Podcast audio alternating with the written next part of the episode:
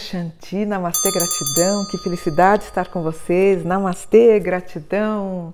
Hoje é um dia feliz, porque eu queria falar da história de São Francisco de Assis, que a gente comemorou dia três de outubro, na verdade é o dia dele, três de outubro, mas mundialmente é comemorado no dia quatro, inclusive é o Dia dos Animais. Quem que é São Francisco? São Francisco, ele nasceu em Úmbria, perto de Assis, na Itália, em mil cento e oitenta e dois. O nome era Francisco Bernardone, ele foi o filho de um comerciante muito rico de tecido. Ele mesmo diz nos seus relatos que a adolescência dele foi super fútil e ele vivia andando na companhia de boêmios e ele era muito bom em torneio de cavaleiros. Aí, em mil duzentos e um, ele foi aprisionado. E, na verdade, ele estava mais ou menos com uns vinte anos. Aí ele foi libertado, voltou para a farra, para a boemia. Aí ele foi perdendo o interesse dessa vida, que é onde ele passava as, ma as madrugadas com os amigos. Aí, em mil duzentos e sete, que ele já estava com vinte e seis anos, ele sentiu uma grande vontade de entrar na igreja de São Damião.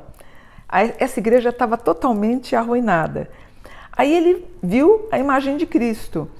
Aí ele sentiu que aquela imagem falou algo para ele. Ele sentiu isso: Francisco, restaura minha casa que ela está decadente. Aí ele saiu da igreja, super apavorado, foi para a loja do pai, onde o pai vendia as mercadorias até para restauro, que ele queria pegar do pai da loja para restaurar a igreja. Aí começaram os dois a brigar e o pai o deserdou e inclusive tirou a herança de Francisco. Francisco não se abalou, ele tirou as vestes, entregou ao pai Pedro e disse: até agora eu te chamei de pai, mas agora eu vou dizer com toda razão. Agora eu entendi que o meu pai está no céu, porque nele eu estou depositando todas as minhas esperanças. Aí ele pegou uma túnica velhinha de algodão, quase maltrapilho, e saiu pelo mundo. Aí, em mil duzentos e nove, dois anos depois, ele se junta a mais onze companheiros e se tornam pregadores. E o número de simpatizantes aumentava, aumentava, aumentava. E ele abriu uma sede em Bolonha. Ele foi percorrendo por toda a Itália e o seu lema de súplica era: meu Deus e meu tudo. O próprio Francisco, ele nunca foi um sacerdote, mas em mil duzentos e doze, juntamente com Clara, ele fundou a comunidade das Clarissas e a Ordem Franciscana das Damas Nobres. Nessa ocasião, ele visitou a Terra Santa, acompanhado pelos cruzados. Aí ele regressa para a Itália em mil duzentos e dezessete. Aí, em mil duzentos e dezessete, a Ordem dos Franciscanos começou a se desenvolver grandiosamente. Foram necessários criar esses sistemas, inclusive de educação, em várias outras províncias, porque todo mundo queria ficar com Francisco. Tanto que, pouco tempo depois, já tinham cinco mil irmãos espalhados, inclusive, pela Europa. Coube a Assis, inclusive, uma coisa muito linda, em mil duzentos e vinte e três, foi ele que criou o, a criação, né? Na verdade, ele acabou criando o presépio que a gente tem todo ano, a gente coloca nas nossas casas, né? O, ah, outra coisa importante que eu não posso esquecer, em mil duzentos e vinte e quatro, o Francisco ele pregava no Monte Alverne, nos Apeninos. Aí apareceram chagas no corpo dele, que correspondiam às cinco chagas do Cristo crucificado, que é um fenômeno conhecido como estigma, estigma, estigmatização.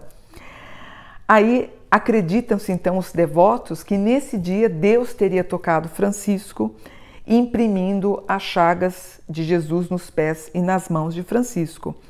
Esses estigmas eh, permaneceram até o final da vida de Francisco, inclusive foi o motivo do enfraquecimento e o sofrimento físico, claro, porque ele ficou anêmico. E os estigmas foram aumentando, aumentando é, é, no, nos, nos dois anos seguintes, levando ele para a cegueira e depois para a morte, onde em três de outubro de mil duzentos e vinte e seis ele desencarna. E antes de morrer ele compôs o Cântico do Sol e Fiorete, que é um poema muito bonito. E ao longo dos séculos, o Francisco, portanto, São Francisco, foi admirado pelo seu voto de pobreza, humildade, liberdade religiosa. Francisco representa um grande homem, ele que praticou o, na sua vida, ele caminhou pelo percurso da fé, da bondade, com seres vivos e também em especial com os, os animais. Inclusive, é sabido que quando Francisco estava falando os seus sermões, os seus salmos, os sermões, os animais se aproximavam dele. Tamanha bondade, tamanha beleza era o que saía, o que era proferido da boca de Francisco.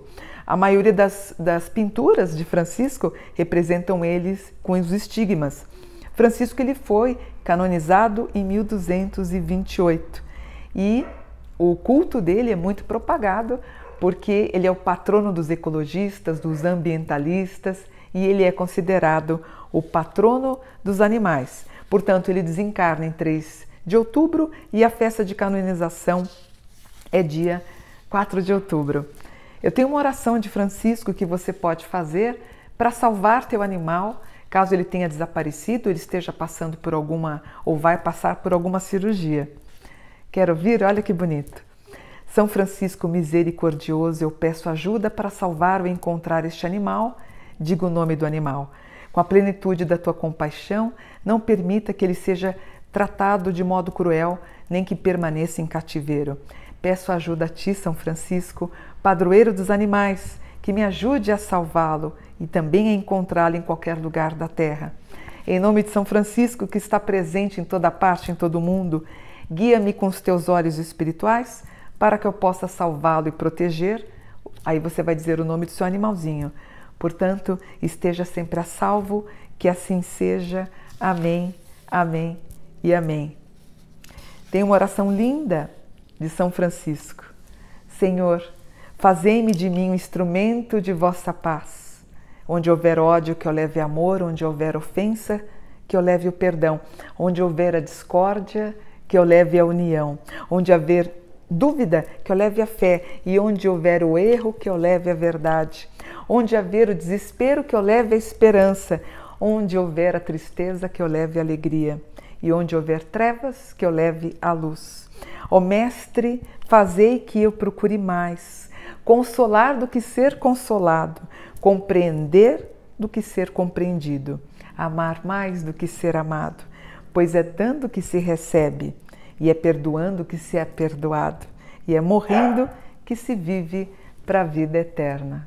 Amém, amém, amém. Namastê, gratidão por um dia de luz, tarde e noite abençoados. Namastê, namastê.